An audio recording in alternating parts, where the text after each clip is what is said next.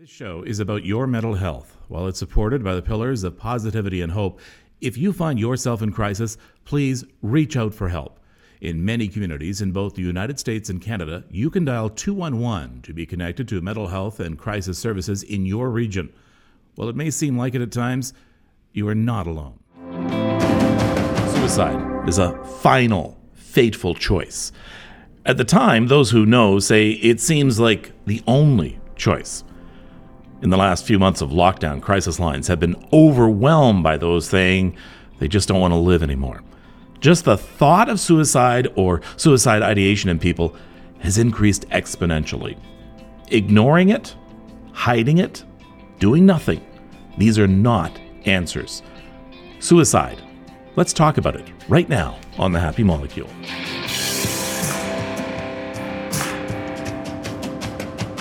Hello, this is The Happy Molecule. I'm Kevin Frankish. It's a podcast aimed at improving your mental health. His name was Paul. He was 24 years old from Toronto. He spent his life struggling with demons, saved from a toxic family. He couldn't stop the hurt from following him through his life. He still turned to a bottle or worse from time to time, but he had support. And all those around him who tried to get him help felt he was finally in a much better place. This past Christmas Eve, in fact, he texted a good friend, Miss you. See you soon. A few hours later, his body would be found in his bedroom. 2002, another young man, Mark Henick, stood on the edge of a bridge in Sydney, Nova Scotia. One voice from a small crowd that had gathered shouted, Jump, you coward! And that seemed to confirm for him that he indeed had only one choice and as he moved forward to step that final step, a stranger in a brown coat, who actually earlier had started a conversation with him, reached out his arms and pulled him back. Well, like Paul, Mark honestly felt this was indeed his only choice. Today, Mark Henick has written a book, So Called Normal. He runs a company that teaches suicide prevention. He has become the stranger he encountered that night in Sydney, reaching out from the dark to save a life, and he has saved many. Hello, Mark. Thanks for joining me. Hi, Kevin. I'm happy to be here. You have a, an incredibly compelling story, and we'll get into that in, in just a moment. But first of all, I want to talk about the present and what you are doing now. Uh, you are the CEO of Strategic Mental Health Solutions. What is that? So lately, the last few years, I've been focusing on uh, media advocacy primarily, uh, talking and, and, starting conversations about mental health in a variety of different environments. Um, I've been spending a considerable amount of time, or a, a considerable portion of that, in workplaces uh, across Canada and, in fact, around the world. Uh, not only raising awareness of mental health, I think we're doing a good job of that, a relatively good job of that uh, in many workplaces now, but actually helping them to develop some strategies, some solutions for what do we do next? Okay, we're aware, great, what now? uh, I think that's where uh, many companies, and indeed that's where we are as a society, uh, continuing to stumble is what do we do now? So that's what I try to help people do, and that's what I've been, you know, I, I, I, have dedicated my life to mental health work because I have no other transferable skills. This is all I know how to do. it sounds familiar. It sounds familiar. um, yeah, and the reason I wanted to bring that up first is because I want to talk a little bit about this burgeoning industry that is mental health because you know and I know that we were already facing an incredible mental health crisis before COVID, but still the stigma was there and it was something we don't talk about. Now it has grown exponentially, and we're going to see more companies like yours and more people coming into the industry of mental health and trying to improve mental health. I think so. And, you know, I've certainly seen an evolution over the years. After I did my TEDx talk in 2013 and that went viral, I signed with a, a speaking agency and I started getting booked for events. And I had been speaking about my own personal lived experience since high school. Uh, I remember the very first time I wanted to speak openly about my depression and anxiety and my suicide attempts. I asked the principal of my high school if I could do that, and he said no. Wow. Uh, that if you talk about suicide, it gives yes. people the idea to go out and do it, as though they had never thought of it before. I knew then that that wasn't true, and and there is a right way and a wrong way to talk talk about suicide, a safe way and an unsafe way. Um, but I knew that we needed to talk about it because uh, I, people told me all the time uh, about their struggles privately, uh, and the si- I knew that it was the silence that was killing them. So um, from that moment uh, to now, I think we've made great strides in that awareness, and it has helped people to reach out. Uh, but we still have a long way to go. Yeah, I, and, and it's it's interesting you should mention that because there were times I would try and bring suicide up on the air, and I would get admonished for for doing that by producers or or other managers. Uh, I once had a doctor contact me from a hospital saying you're just going to create copycats. But I agree with you. There is a mm. right way and a wrong way. But at the same time, if we don't talk about it, and by the way, it has been proven that talking about suicide does not create copycats. I want to make that very clear. But it it opens up an avenue for people who feel they're alone to say, wait a minute, you mean other people may feel this way? Now, the research on copycat suicides is is fuzzy in some ways. Mm-hmm. There does seem to be some correlation between uh, uh, inappropriate uh, mm-hmm. reporting mm-hmm. on suicide, for example, uh, sensationalist or romanticizing the suicide or wall to wall coverage. You know, I, uh, on this point, I think about the comparison between how the death of Kurt Cobain was reported in the 90s when he died by suicide, compared to the reporting on when Robin Williams died by suicide or uh, Anthony Bourdain or Kate Spade. there there was definitely still a lot of reporting, especially around Robin Williams, but it was a different type of reporting. And there was a moment when that happened uh, that, that this really clicked for me that things were changing when one of the major news outlets in the United States sent a helicopter uh, to have a live feed from over Robin Williams' house. And within uh, within the hour, I think it was, there was outrage on social mm-hmm. media uh, that this was not only an invasion of their privacy, but it was in fact dangerous. It was that kind of sensationalization uh, of the suicide uh, that that could in fact lead to a contagion effect. Uh, on the credit of that news agency, they pulled the helicopter right away, and they and they changed their coverage as a result of that. That didn't happen uh, in the case of Kurt Cobain, and we did see a bubble at that time. So, you know, I think that the right way to talk about suicide in a public forum, in a way that is constructive and gets people help, uh, is to set it in context, to remind people that there's very often mental illness present, especially depression. Uh, there are very often other factors present as well, socioeconomic factors in particular uh, and to leave people with a message of hope and inspiration that nobody has to die by suicide, that it's always a trage- tragedy, uh, and we can and should be pre- doing a better job of preventing it. You are already doing something uh, that has changed over the last decade or so, uh, and people may not even have noticed. Eh, do you know what I'm referring to by chance? No, oh. my hair? no. no, it's lovely. It's a lot longer now. um, no, you how you are referring to to die by suicide rather than to commit right. suicide. Tell me about that. So I said that this actually goes right to the root of why I wanted to do uh, the TEDx Toronto talk back in 2013. It started as many of my um, uh, initiatives do uh, with me just being kind of irritated about something. Uh, and I think many creative people are kind of like this too. Something just niggles at the back of your brain somewhere, something bothers you, uh, and you respond to it. So uh, for me, I was working as a clinician at the Canadian Mental Health Association. I was working in a program that supported 16 to 24 year old youth who were dealing with mental health problems and illnesses. Just as an aside, I much later realized that I was trying to be the person that I needed at that age, I think. But in the course of that, I was scrolling through the Wikipedia page uh, for suicide and just reading what they had, some of the research that they had been mm-hmm. including in the Wikipedia page. And I noticed that throughout the page there was uh, commit suicide, commit suicide, commit suicide, uh, and there were there were references to some uh, to people who have failed attempts. Uh, in other words, they don't complete their attempt through my work with the Mental Health Commission of Canada on their board for years, through my work as a clinician, my education. And by, uh, by the, the way, you were the youngest president of a provincial Canadian mental health association in history. I was, yeah. I've been, like I said, I've been doing this for my entire professional mm-hmm. career, and, and it really started uh, there at, at the community mental health level. Uh, and in that context, everybody knows that suicide isn't a crime. And when you talk about, would you use language of commit, people commit murder, they commit arson, they commit rape. Uh, they don't commit suicide because suicide hasn't been a crime in Canada since the 70s. Uh, and it's not a crime in, in many jurisdictions around the world. So the language was factually incorrect. Uh, when I made those edits to Wikipedia, though, uh, to try to be both grammatically correct and, and factually correct, uh, I was met with a community very resistant uh, to that change. You know, they, they said in the little talk page behind the Wikipedia page where people discuss what the content will be, they said, but it's not the common way of saying it. Well, truth doesn't have to be common. Correct doesn't have to be common. Uh, the right way to talk about suicide is dying by suicide, and that's what a, an online encyclopedia should be.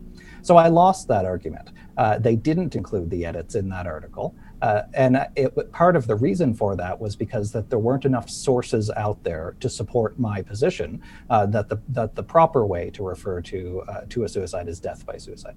So I had become the type of person over the years that if something doesn't exist, then build it. Uh, so I uh, happened to see uh, one of my friends had posted the nominations for this TEDx Toronto thing.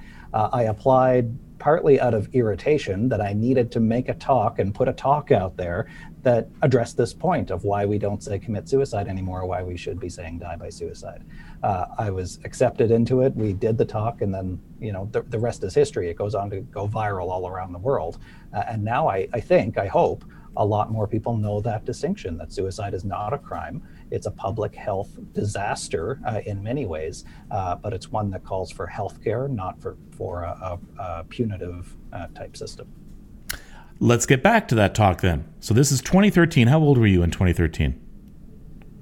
Uh, well, what's the reverse math? I don't know. 23, 23 It's seven years ago. something like that. I don't know. Seven years ago, Mark. Whatever. I'm a writer and a speaker, not some fancy mathematician who can count seven. How old are you now, Mark? 33 now. I okay. hardly even remember Take that. away this. So that's 20. You were 20. You were 26. Okay. Um, okay. So you were 26. You went to do this TEDx talk in Toronto. It's been viewed millions of times, by the way. Um, what was the t- the talk was about you as well so pick up the story there. Yeah, it was. So uh, I wanted to, and this is really what I've done. I've refined it greatly over the years, uh, and I'm one of those people that that uh, whenever I watch my own work, uh, I'm the I'm my biggest critic. Uh, I think so. It, I don't think it actually, uh, you know, in retrospect, was my finest piece of public speaking that I've ever done, but it did seem to connect with a ton of people because I went out onto the stage and uh, and I just I shared two stories about some of the most vulnerable times in my life when I was uh, actively suicidal. I, I, kind of bookended the stories. The the first one that I tell was uh, my one of my very first suicide attempts. The second story that I tell ended up being my last, although I didn't know it was going to be my last until much much later. Uh, and uh, and I I talk about some of these things that I'd learned both through my education and through working in, in community mental health advocacy uh, about mental health. It turns out, I think, and this happens when there's a relative void of information, when there's just not enough people being that real, that honest uh, with people, is that it really struck a chord that it turned out people from all over the world had felt what I felt, uh, or very similar feelings when I recounted the story of climbing over the railing of a bridge ready to end my life. Uh, and then the stranger who saved my life you know, if it, if it wasn't for that TEDx talk, I actually never would have found out who that stranger was. Oh, you found out. you out found out that later. person. We did. So this was actually after that. I'm, I'm, I'm, I'm, getting a bit of ahead of myself here. So I want to get back to that. Sure. Let's talk about that first attempt. What happened? What were you feeling? Uh, I now realize uh, that at the very early stages, I, um, you know, I, I, think my, and this isn't uncommon, my suicidality, my depression, my my social anxiety disorder that I was diagnosed with at the time, it started well before uh, my first uh, suicidal ideation and suicide attempts. Um, through the course of writing my book, I was able to actually track because I pulled all my my medical records um, and my school records, and I was able to track when the symptoms started to really happen, kind of as a as an objective observer. Uh, and I now know that I probably started experiencing symptoms, formal symptoms of depression uh, and anxiety, as young as about 10 years old. Uh, and then by the time okay, I was so 12, why do you know that it was 10 years old? What what what was in your record? What happened? Yeah, and you know these aren't um, discrete uh, um, timelines by any means. I think it, they fade into one another. But when I looked back at uh, the declines in my grades, the transitions uh, that I was experiencing at the time, uh, my father left uh, when I was very young, and then we moved in with uh, with with my stepfather, and that turned out to be an incredibly emotionally abusive relationship and situation um, I was routinely received the message that I had to be a man, even though at that time, you know, I was eight years old when we moved in. Um, I, I, was just a little boy, but I was told that boys don't cry, that I had to be a man, I had to suck it up, I can't express any emotion. Uh, so then by the time I get to about 10 years old, when my grades are starting to, to tank, uh, I'm starting to withdraw more.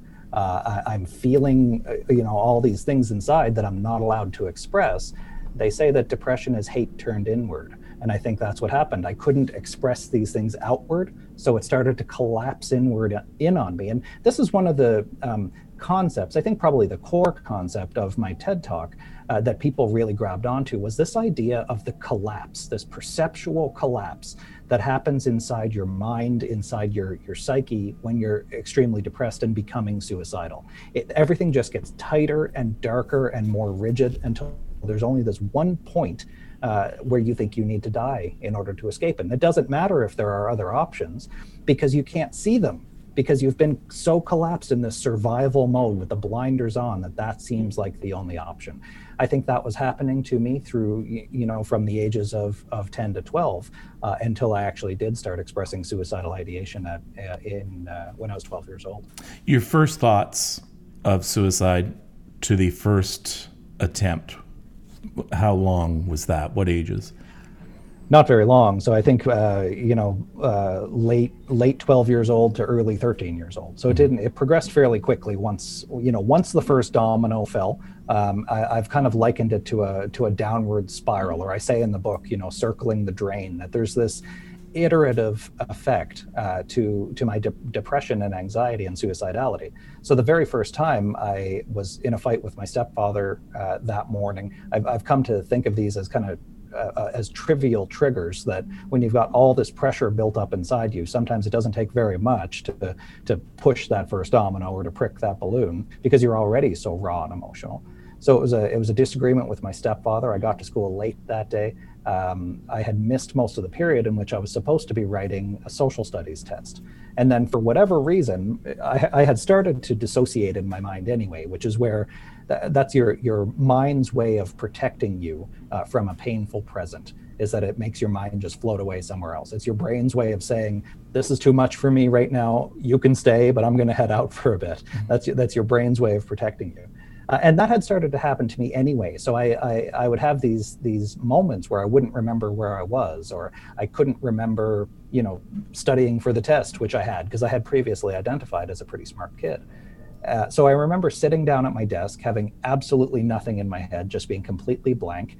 And then, like on autopilot, I drew 10 little pictures in the margins of the blank test that I couldn't remember any of the answers to.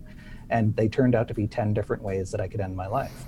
And that was the very first time that the thoughts that I think had been swirling around in some form in my head uh, for at least two years by that point, that was the very first time they came out of my head uh, and into the world. Was that when I drew those those little pictures on my on my test? If if 2020 Mark could go back and talk to to young Mark at I'm gonna I'm gonna ask you what you would say at two different points. One, the first time when you sat down and you were drawing those pictures, and the and and then maybe talking to Mark at the moment where you felt there was no other choice. Yeah. What did what do you know now? What have you learned that you could say to young Mark? You know, this is something that I've thought about this a lot. This is something that I think I I'm not sure I would have listened to me then. Uh, I wouldn't listen to present day me. But if I could communicate to that to that uh, young man, to that kid, little boy, anything, uh, it might be that, yeah, this is this is gonna suck. This is really hard, and that might sound like a strange thing to say to a little kid. But I think the what I wanted more than anything was somebody to validate the feelings that I was feeling that it that it wasn't meaningless it wasn't trivial that this little test might seem insignificant to everybody else, but this was my whole world. Uh, and I felt like a failure. I felt stupid. I felt useless. I felt hopeless and helpless increasingly, which is the toxic mix for suicidality. So I think I would I would validate myself that this this is really hard, and I'm sorry that it's so hard. You've been through so much. Um, but it won't it won't always be this way. I think that's what I would want the the older me to know that it that it won't always be this hard. That's, that's powerful.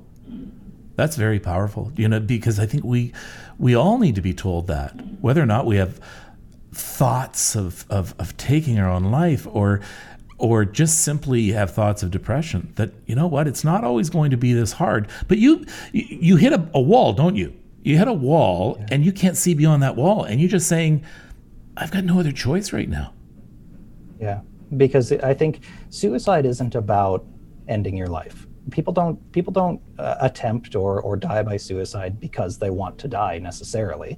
I mean, I'm sure that there are probably a small number that are that are that, um, but in the vast majority of cases, uh, of uh, in people that I've talked to, that I've counseled, that have connected with me as a result of the TED Talk, um, people just don't want to f- to keep struggling. They can't carry that weight anymore you know, I was raised uh, in a, a, Newfoundland version of Irish Catholicism, uh, where it was very common to hear that maybe this is just my cross to bear. Well, I didn't want to bear. I didn't want to bear this cross. I'm not the Christ. I had a dream about that once, uh, where I had this demon speak to me. I, I, it's a scene in the book actually. Um, I, I, was in junior high school, I think, and this I'm trapped uh, on a school bus that just drives up and down the same road over and over again. Uh, and then this demon turns around and says to me, You are not the Christ. I felt like I had to be the Messiah if I was ever going to carry this burden because I felt like there was nobody else there who could even see the burden that I was carrying, let alone help me carry it. What happened? What what went wrong? From the time you were 10 years old, how did and I don't want to just generalize and say society, but how did we fail you? How did we fail young Mark? Well, I think there's a, a combination of factors here. One is that, um, you know, my mother worked in the healthcare system for 30 years as a nurse, uh, but she wasn't a nurse at home. She wasn't a healthcare provider at home. She was a parent. Uh, and I think that parents, both of that time and now, just don't have the, the tools that they need. They're not raised often, uh, even talking about their own emotions. So as a result, you know, I, I, tell people this all the time. Little kids are born with feelings just by default. They're born with often strong feelings, but they're not born with the words for those feelings. That's something that you have to learn later on. The, that you you apply labels to all the stuff that's happening in you.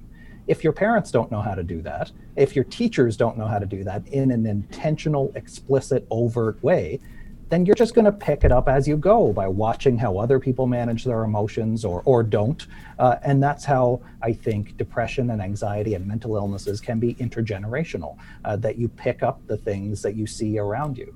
So I think that's uh, one of the first failures that we're that we're still consistently re- replicating is that we're not recognizing those very early most basic skills in terms of naming and labeling your emotions and then dealing with them that that's that's as uh, just about as far upstream as we can go that later can prevent suicide and severe and persistent mental illness because we can divert so many people from ever going down that road uh, there are programs already that exist that help people do this. This isn't rocket science, but for some reason, we're still not getting our act together and teaching emotional literacy in an effective way in schools and with parents and in all aspects of society, workplaces especially. I'm talking with Mark Henick. He is the principal and CEO of Strategic Mental Health Solutions. They're a consulting firm that specializes in helping organizations and individuals move from basic mental health awareness towards meaningful, measurable action. He's also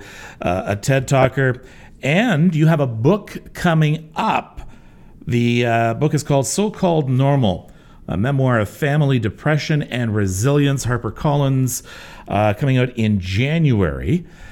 That book, I guess, is a is is sort of like you said before. The TED Talk was sort of done on a whim, and since then you have refined and refined and refined. So this is the product of of, of seven years of talking about this. Yeah. I mean, it's it's really the product of my entire life. Um, uh, you know, when I I uh, got the book deal originally, and I think I'd been tossing it around in my mind for ages. But when I finally got the book deal, it kind of just languished languished on the side of my desk for a while. I was uh, you know, I, I, had a high-ranking position within a national mental health charity, uh, and then eventually I just came to the realization that this is what I need to do. This is what I'm being called to do is to write this book. So I, I took a risk. I left that job, didn't really know what I was gonna gonna do, uh, and I wrote the book. I went away to a Trappist monastery in the woods for more than a month, and I wrote the first first you draft. You did not I had go, to do this. I had you to take did not go to a Trappist monastery. I did, and I went back did? several times actually. Wow. Yeah, so I I uh, went and I took it seriously. I think any, Wow. you know I can be a bit I can be a bit much. I can be a bit intense. So uh, I go all in on these things. I I, I lived with these monks for for more than a month. Uh, I went and chanted with them five times a day, uh, and I wrote for ten hours a day every day for a month. I went deep uh, into this book. Um, you know, I, I shared a couple of pictures while I was doing that first draft, just to Instagram and stuff. I, I didn't really do much social media during that time, but every now and then I'd pop in to let people know that, you know, I'm okay. I'm just delving deep into recesses of my psyche here, but everything is good. Um, and it was such an extraordinary experience to go back and read what my doctors wrote about me uh, and read all these documents that I had never seen before. And then, most importantly, I think to see the the the narrative that nobody else saw at the time. To see logically, oh yeah, of course that happened the way that it did. Uh, if, you actually look at all the medical records laid out in front of you, it made perfect sense. How easy was it to get these records, your school records, your health records? Because I think right now, you know, it's almost like I'm thinking to myself, perhaps one of the best therapies you could do is pretend to write a book on your life and do some research on yourself. It's not for the faint of heart. I will say that. That when I, I, I should say that when I went into this process, um, part of the reason why I needed to go away and just delve, you know, like like Dante descending into the inferno, I had to just go all in on it. Was that I needed to do it safely. I needed to know that if I'm going to go in and re-experience these emotions, and I very much did, uh, that I needed to know that I could keep walking through it and eventually come out the other side in a way that I had never done before. Uh, not everybody is ready to do that yet. Uh, it's not easy to do either. Um, but I, I, think that if, if you can set up your, your uh, situation well enough to be able to do it, it was by far one of the most transformative experiences for me because I got to, I got to choose the narrative uh, that I, I, got to make my story make sense, uh, which is incredibly liberating when you realize that nobody else can tell you what your story is, that you get to take all the separate pieces and put them together and find the thread. That's what identity is, is finding the meaning in your life. It was it was absolutely extraordinary for me. You put a disclaimer on your life. You, you just sort of said, uh, warning, some of the scenes may be disturbing to some uh, to some viewers.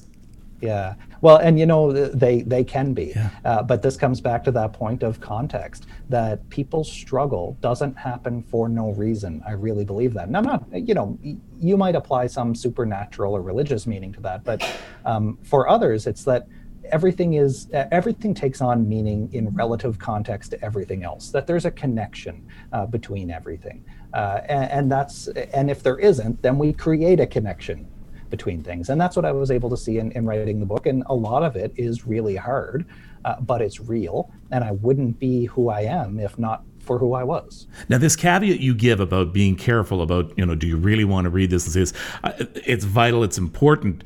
However, when I when I was posing the, the question about how easy it was, although I'm glad you said that, I want to know how easy it was to get your own records from doctors, from Yeah. schools.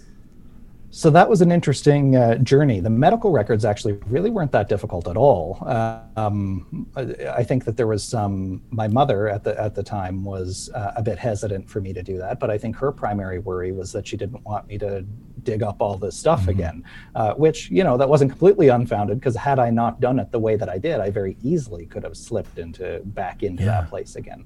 Uh, although I think I'm a I'm a different person now than the person I read about in those notes, so that helped a lot too. Um, so the medical records were fairly easy to get. Um, back when, uh, after I did the TED Talk and I had the urge to find this stranger that I talk about in the TED Talk who saved my life, um, I applied to have my police records uh, released because every time I attempted suicide and a variety of my other crises, police were called yeah. because there was nobody else to call. Uh, so I thought, okay, surely then there would be records of this. And uh, particularly for this stranger who literally pulled me off a bridge one night, uh, there were tons of police uh, who had arrived. Surely he would have given a report and somebody would have put down his name. Um, it turned out that the police don't like having their records read because they they they declined my initial request, uh, and they declined it on a bunch of you know they threw in a bunch of references to uh, I think the Youth Criminal Justice Act and privacy laws. Yeah, privacy from yourself. well, this yeah, was just it. So yeah. this was it. They said they can't disclose the records because it deals with a minor. And I wrote them a strongly worded letter back and said, "I, I am, am, the minor. minor. Yes. And it actually it actually says in the law, you know, thank you, uh, uh, lawyer Google, because it's not hard to find. You read the law, it says unless it's about the person who's wow. making the request. So I sent that back to them. They didn't answer, or, or they declined it again. Uh, I went to a Freedom of Information Act request. I appealed it. Uh, the adjudicator very clearly sided with me, said, "Yeah, obviously these are his records, and he can have them." Um, so they they eventually sent them to me. It didn't even matter by the end anymore because I had already by this point found other ways of finding that stranger. Uh, but just to close the loop on that story, they eventually did send me the records. Uh, there was no reference Sorry about Please that. turn off all cell phones, yes. ladies and gentlemen, during the show. Sorry about that. Okay. So, just to close the loop on that story, they they uh, eventually did send me the the records. There was no reference whatsoever to this guy who saved my life, who pulled me off the edge of a bridge, which I thought was a bit curious. Uh, and there were also, interestingly, very clearly records missing because I had my medical records. I had records from the emergency room uh, in which the police brought me there, uh, but then they didn't have a matching police record of that same date in the medical records. So I knew that the, the police uh, weren't being forthcoming with my records. I don't know why. I don't know what was in there, and maybe I'll never know. Um, but at the end of the day, I was able to piece my story together based on a variety of different sources, uh, in addition to people who were there and who shared mm-hmm. their their stories with me too. But school- you know, I'm not I'm not a journalist, uh, you know, like yourself, but uh, it, it was a nice taste of it, I think, for me of investigative journalism in my own life. What about school records? school records I was able to, to pull as well. And, uh, you know, to be able to see the struggles that my teachers had, uh, you know, with with me, and then a fear. One of the one of the teachers had said, I, I included this in the book. Uh, after one, it was after a, um, a spate of hospitalizations. I think I was in the hospital three times in in three months or something like that. Like uh, three quick um, hospitalizations.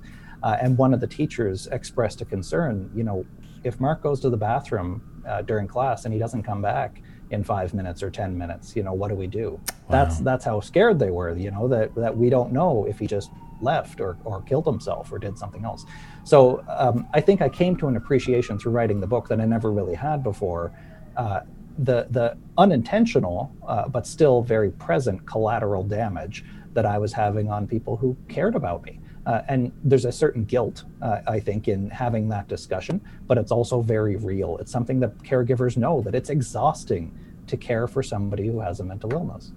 We're going to talk about the stranger. But you know what, folks? I'm going to keep it to the end to keep you listening. Right now, though, I want to get to the Me 3. One, two, three. The Me 3, a chance for my guests to come up with just three very simple things that you can do to improve your mental health. Three simple things that that my guests have, have learned through their experience. And uh, I'm interested, very interested to see what you've come up with for your my uh, me three. What's your first one? Notice.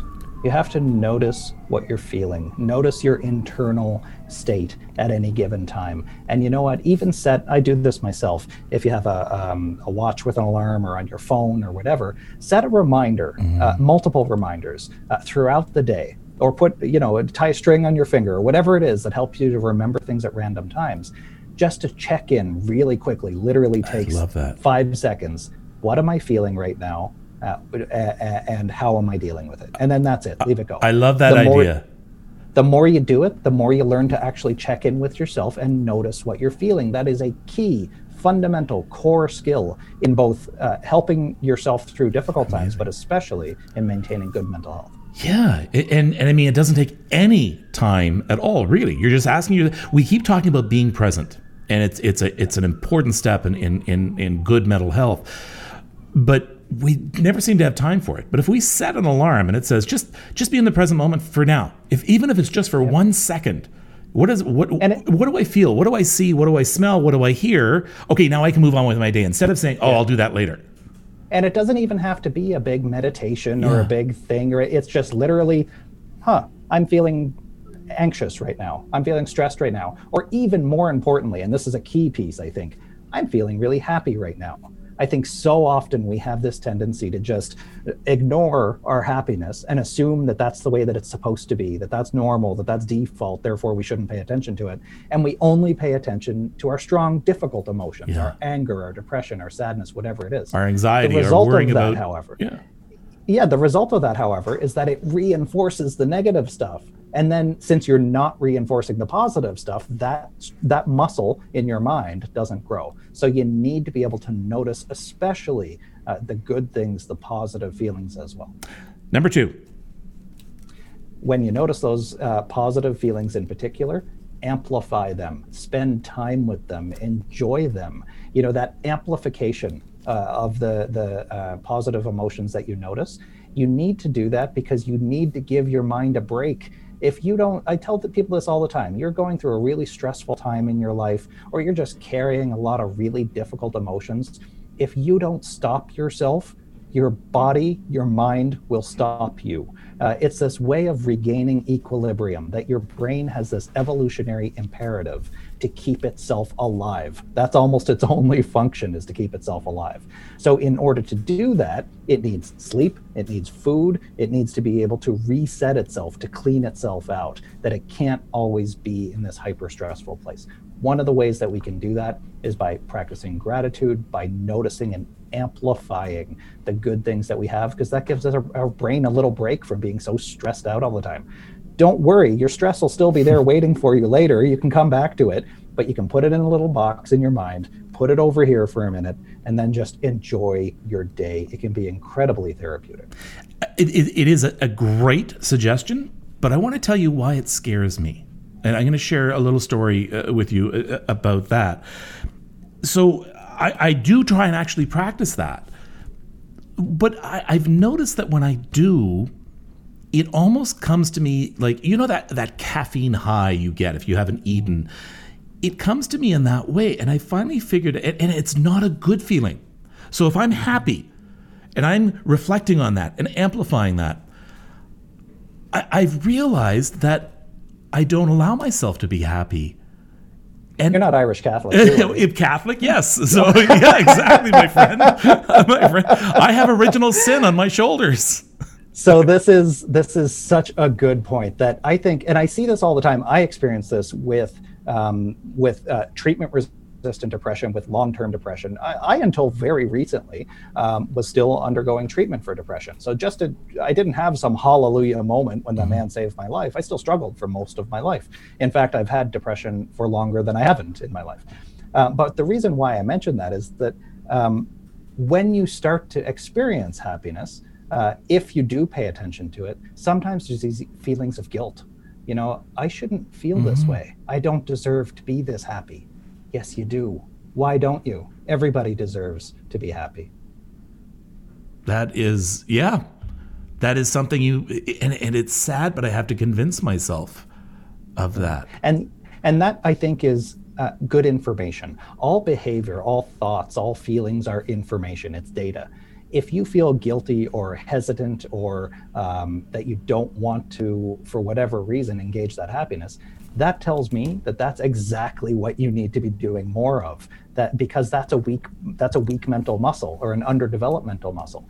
Uh, the better you get at it, the more natural it becomes. Just like exercising at the gym, it kind of hurts at first. it's difficult at first, but you add more complexity, more weight to it, and, and the better and stronger you get. It's the exact same thing with your emotional fitness as well. The more you practice joy, practice gratitude, it's hard at first, but the better it gets, the stronger it gets, and the more rewarding it gets as well. All right, number three.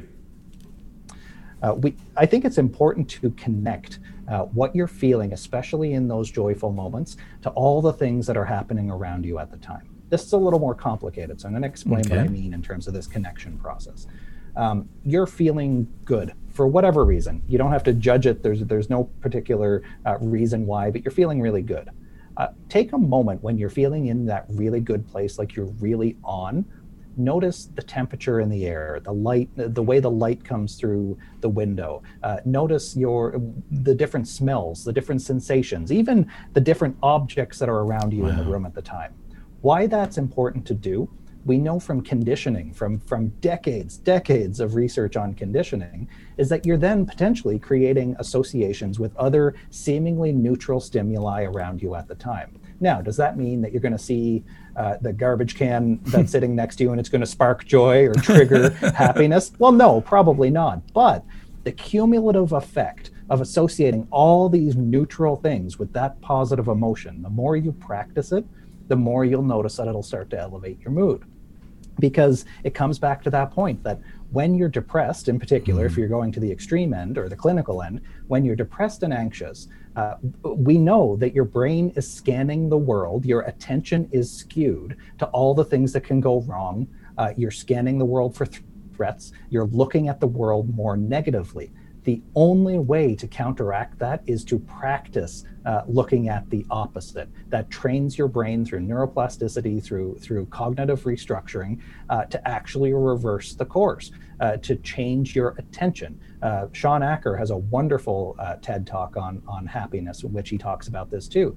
You practice gratitude for uh, three, three things that you're grateful for every day for 30 days. And research has shown that by the end of that 30 days, your brain starts to get used to it, to scanning the world to look for things to be grateful for.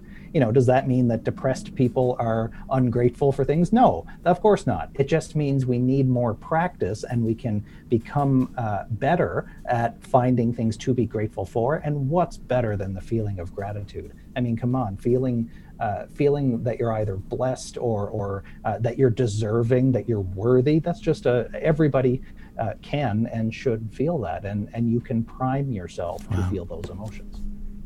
And you know, it's funny you use the word opposite because what hits me is that with my anxiety and my depression, I can be sitting in a chair or something and I'm just feeling anxious. And I'm feeling, yeah. I'm feeling that that the anxiety. I, I I I don't know why.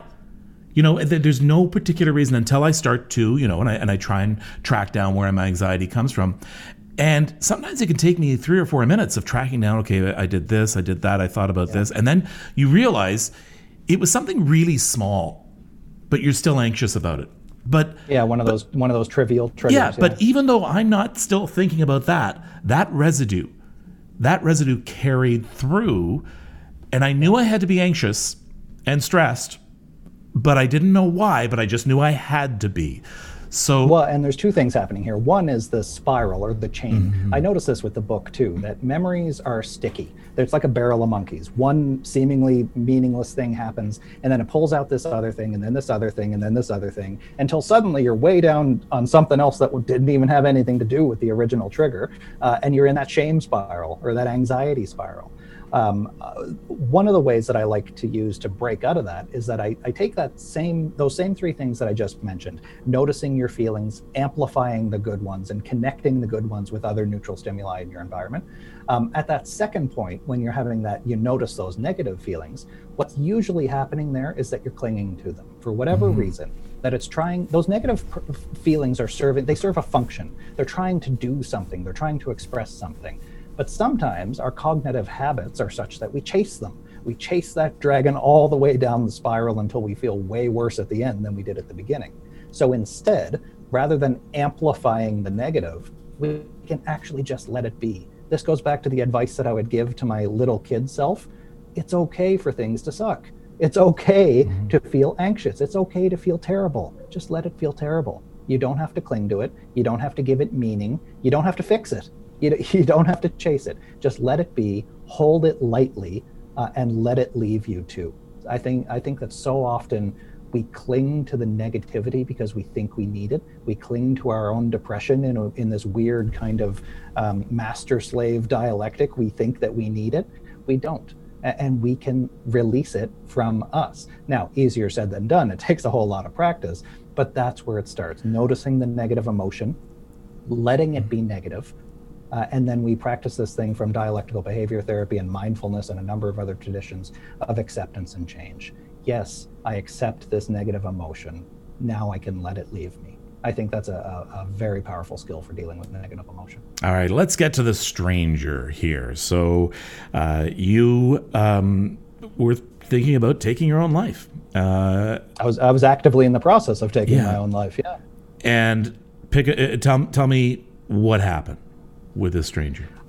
I had climbed over the railing of a, a, bridge in my hometown in Sydney, Nova Scotia. It was a it was a, an overpass that stretched over the property of an old steel plant. And why I mention that because I now realize how significant that place was for me. Uh, and I think it was because when I looked out over this old steel plant, you know, this used to be the industrial capital of the Eastern Seaboard. They used to create, uh, produce steel during both World Wars for uh, for the entire Eastern Seaboard for the war effort. Uh, but by the time I was growing up, the plant was still there, but it was sh- mostly shut down. It, it, was mostly abandoned. It was collapsing and falling down. It's one of the worst toxic waste sites in North America. And I realized that as I looked out over that uh, that property, uh, that abandoned, toxic property, it's exactly how I felt inside. And I felt like I didn't have any person who really understood that, but this place understood me. And I had talked to so many doctors over the course of uh, the, the couple of years that it took to get to that that inch and a half or so of concrete that I was standing on uh, over the ground, ready to kill myself. Uh, that I felt like all the if all these smart people, these psychiatrists and psychologists and social workers, and if all these smart people can't help me, then maybe it means I'm unhelpable. Maybe I'm not fixable. You know, maybe I'm just one of those unlucky few uh, who are cursed with this thing for the rest of my life uh, as I was spiraling down that that pathway of thoughts, you know, that I that I that that process of spiraling that I mentioned, or that collapse, um, I was interrupted by a man's voice uh, over my shoulder, and and I don't I don't remember him arriving or hearing him. Uh, you know, stop his car behind me or anything like that because I was so hyper focused, collapsed in this place. Uh, he just walked up behind me and in a very Cape Breton way, is the way I think of it. He said, you don't look like you're doing so good there. and I was on the I was on an inch and a half of concrete, 30 feet probably above the ground. It's 15 years old. Uh, it was almost midnight on a Sunday night in March. Uh, it was cold, I remember. And what I remember most about that stranger who came up behind me, I couldn't see him because the way that I was I was holding the railing behind me. Uh, I, I, had glanced behind and I saw that he was wearing a light brown jacket all the time. That's all, that, or, or, at the time, that's all I could remember. Um, but what I do remember about what he said to me was that he didn't sound like one of these dozens of health professionals that I had talked to over the years. You know, I had been through the revolving door of the hospital so many times. I was one of those kids that the more help they need, the less help they get. Mm-hmm. I'd become a frequent flyer by that point where I just got kind of written off, I felt like. Um, but this guy didn't sound like any of those people because he didn't ask me about my diagnosis or he didn't ask me about my medication or my therapy or uh, my symptoms or any of that stuff. He just talked to me, I, I think, about my cat, like about my and my hobbies and my family and my interests and my friends and what I like to do, the stuff that I was passionate about. It was just a regular conversation, uh, but that was so. It was so unusual uh, for me, both I think in that circumstance uh, and just generally in my life, to have somebody who seemed to be genuinely interested in getting to know me. I think that's really what kept me on that edge for longer than I wanted to be because I was having this conversation, even though he was doing most of the talking. Uh, until then, you know, as as my perception relaxed a little bit, I realized that the, the police had arrived. Uh, they had set up barricades on either side of the bridge, and crowds ha- had gathered uh, at either side of the barricade. Because in small towns, you listen to the police scanner to see if there's any action uh, happening mm. that you can go check out. And I think that's what what happened there. And you managed to track him down. I did. So uh, after the police had arrived at that uh, that night on the bridge, uh, among the crowds, there's a group of young men. Uh, and I, I, was never sure if it was kind of the out of tune radio sound that was always happening in my head or, uh, or if it was real, but I could swear to this day that one of them shouted out to me to jump. Uh, and he called me a coward. And when that guy on the sideline said that, I let go of the railing and I started to fall because that was that trigger, right? Mm-hmm. That was that. Uh, I just, this is why I don't want to be here because of people like that who are so um, unconcerned with connection, connecting with people. It didn't matter that I had the stranger in the light brown jacket there spending time with me and getting to know me. Uh, so when I let go, it was the stranger then behind me uh, who reached out and grabbed me and saved my life. Um, I was sent back to the hospital again, uh, I think for a 24 hour hold or something. I didn't really get any, there were no changes to my care. But when I was discharged the next day, I couldn't help but ruminate uh, is, is probably the best word for it on the image of these two men uh, who were with me that night. These two complete strangers who were both watching the exact same situation unfold in front of them but they had two very mm-hmm. different responses to the same circumstance. One chose to be on the sidelines and to shout out and call me a coward and tell me to jump but then the other guy chose to have my back and to reach out and literally save my life. And i think that was the very first kind of proto revelation revelation for me. Uh, it was the very seed of it where I realized that I got to choose in my life which of those two men I wanted to be like the one who stood on the sidelines or the one who had people's backs. And when I ultimately chose to be like the stranger who had my back, who saved my life, that's really when things started to spiral upward for me, I think, in, in very small steps. It wasn't a hallelujah moment for by any means. You met him? We did. It wasn't until about 10 years later that when I talk about that spiral, that mm-hmm. recovery spiral, recovery is weird. It takes a long time and there's lots of setbacks, and you don't even realize how far you've come until you look back. And that moment didn't come for me until about a dozen years later when I had this overwhelming urge to find this stranger who by then I talked about in the TED Talk um, I pulled all the records and I didn't get anywhere with the records requests. So I went on television hmm. because I'd been doing television and, and media for more than a decade by that point. Uh, I went on Canada AM, which was then, of course, Canada's most watched morning show. I told the story. Um, they showed a clip of the TED Talk. I asked for the public's help on social media, on Twitter and Facebook, to find this stranger who all I knew was that he was wearing a light brown jacket at the time, sometime a dozen years earlier, and he pulled me off a bridge. And within about an hour, people started sending me messages that you know this thing went viral all over the mm-hmm. world. And then people sent me messages that they knew who i was talking about. One who said that he was his roommate at the time that he came home and told him about what happened. Another who said he was his uh, brother-in-law i think and that they had shared the story in the family for a long time.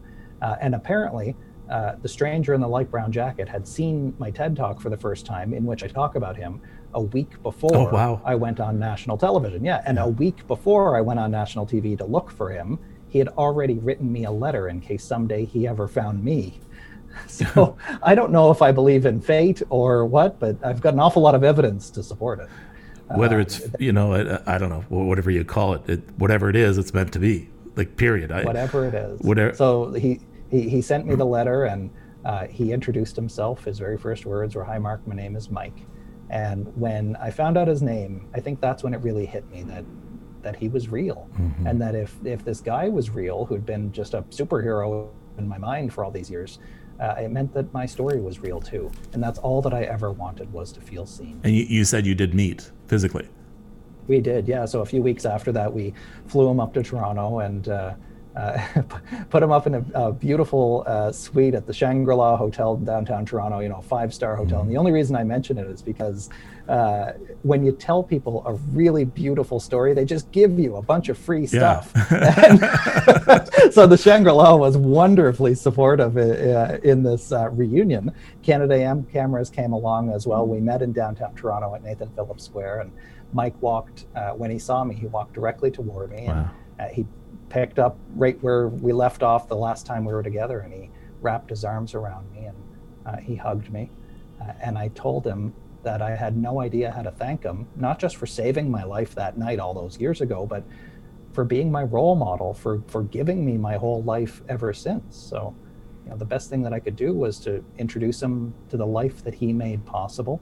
I introduced him to my wife and to my then two year old little boy. And he's now my second little boy's godfather. And he'll meet my one year old little girl soon. And uh, I talked to him about all the things that I was interested in, all the things I love to do, all my passions, and uh, and and I got to show him the life that I had built because he happened to be in the right place at the right time, and because he happened to make the decision to reach out, even though he was scared and didn't know what to do. He he he did it anyway. Uh, and he saved my life, and I'll, I'll forever be grateful for him uh, for that. I'm sure that I'm not the first to draw the parallel between this and the movie It's a Wonderful Life, in which Jimmy Stewart was on the side of a bridge thinking to end it all, and, and an angel came along, and et cetera, And we, we, yeah. we know that movie. Um, yeah, yeah. One of the things that's interesting, though, about that is that for years, for, for uh, more than a decade, um, I didn't believe myself uh, I doubted my own story because I had learned to mistrust yeah. my own feelings. And this whole angel over the angel devil over my mm-hmm. shoulder thing, like I just it uh, it wasn't until he we actually reconnected that I believed my own story, uh, which was extraordinary for me.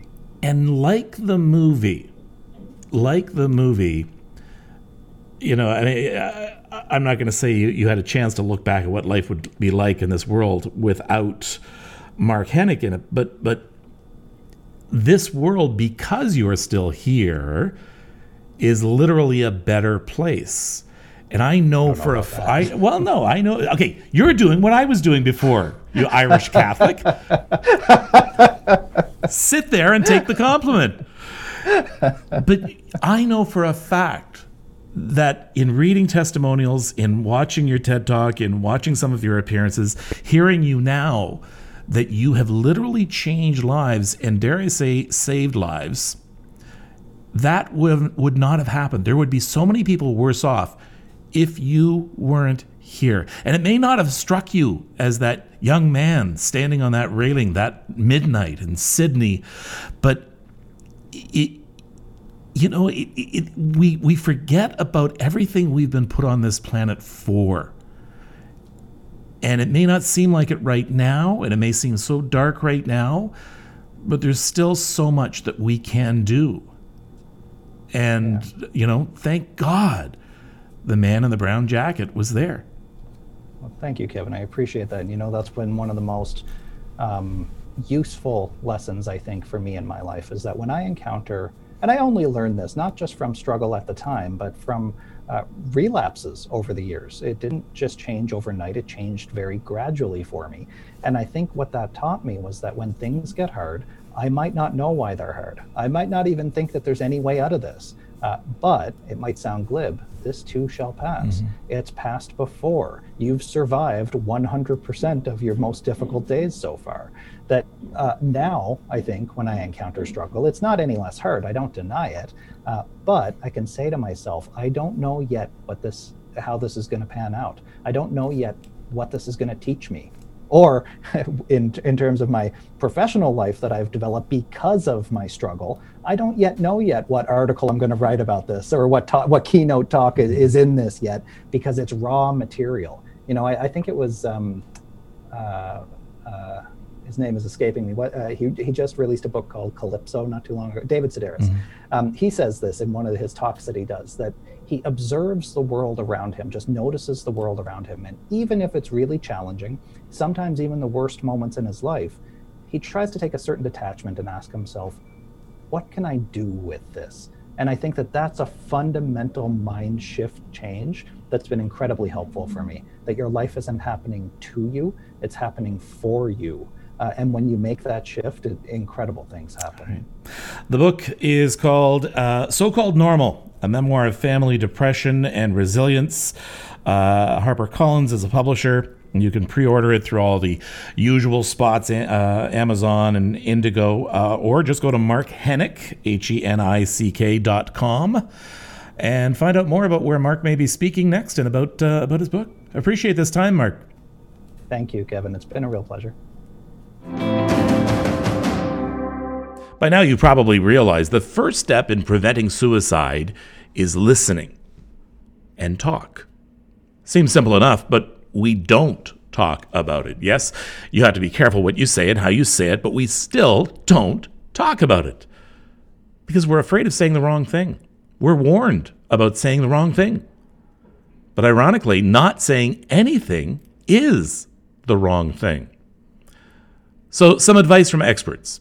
Wait until a calm time, then ask someone point blank Are you thinking about suicide?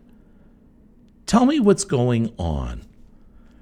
Research shows this will not push someone over the edge. In fact, quite the opposite. Don't try and solve problems, just listen. Many of those trying to end their lives have said that someone listening to them was all they needed to just step back from the edge. If you have thoughts of killing yourself, it quite often, I am sure, must feel like you're alone and that there is no other choice. Know this you are important and there is a need for you in this world. And there are many other choices. Don't carry the weight on your own. Reach out. Start with friends and family, crisis lines, a priest, minister, rabbi. From there, it's so important to look for professional help. And yep, there can be a wait, but you're worth it. You matter more than you realize to many people. Suicide. Silence is no longer an answer. We need to talk about it. Take care of yourself and take care of each other. Please consider subscribing to this podcast and also check out the Happy Molecule Extra at thehappymolecule.com. There you'll find a link to a video version of this episode, be able to join the conversation about mental health, learn about our Facebook Live show, and get a preview of upcoming episodes. You can email us at thehappymolecule at gmail.com. I'm Erin Davis, wishing you good mental health.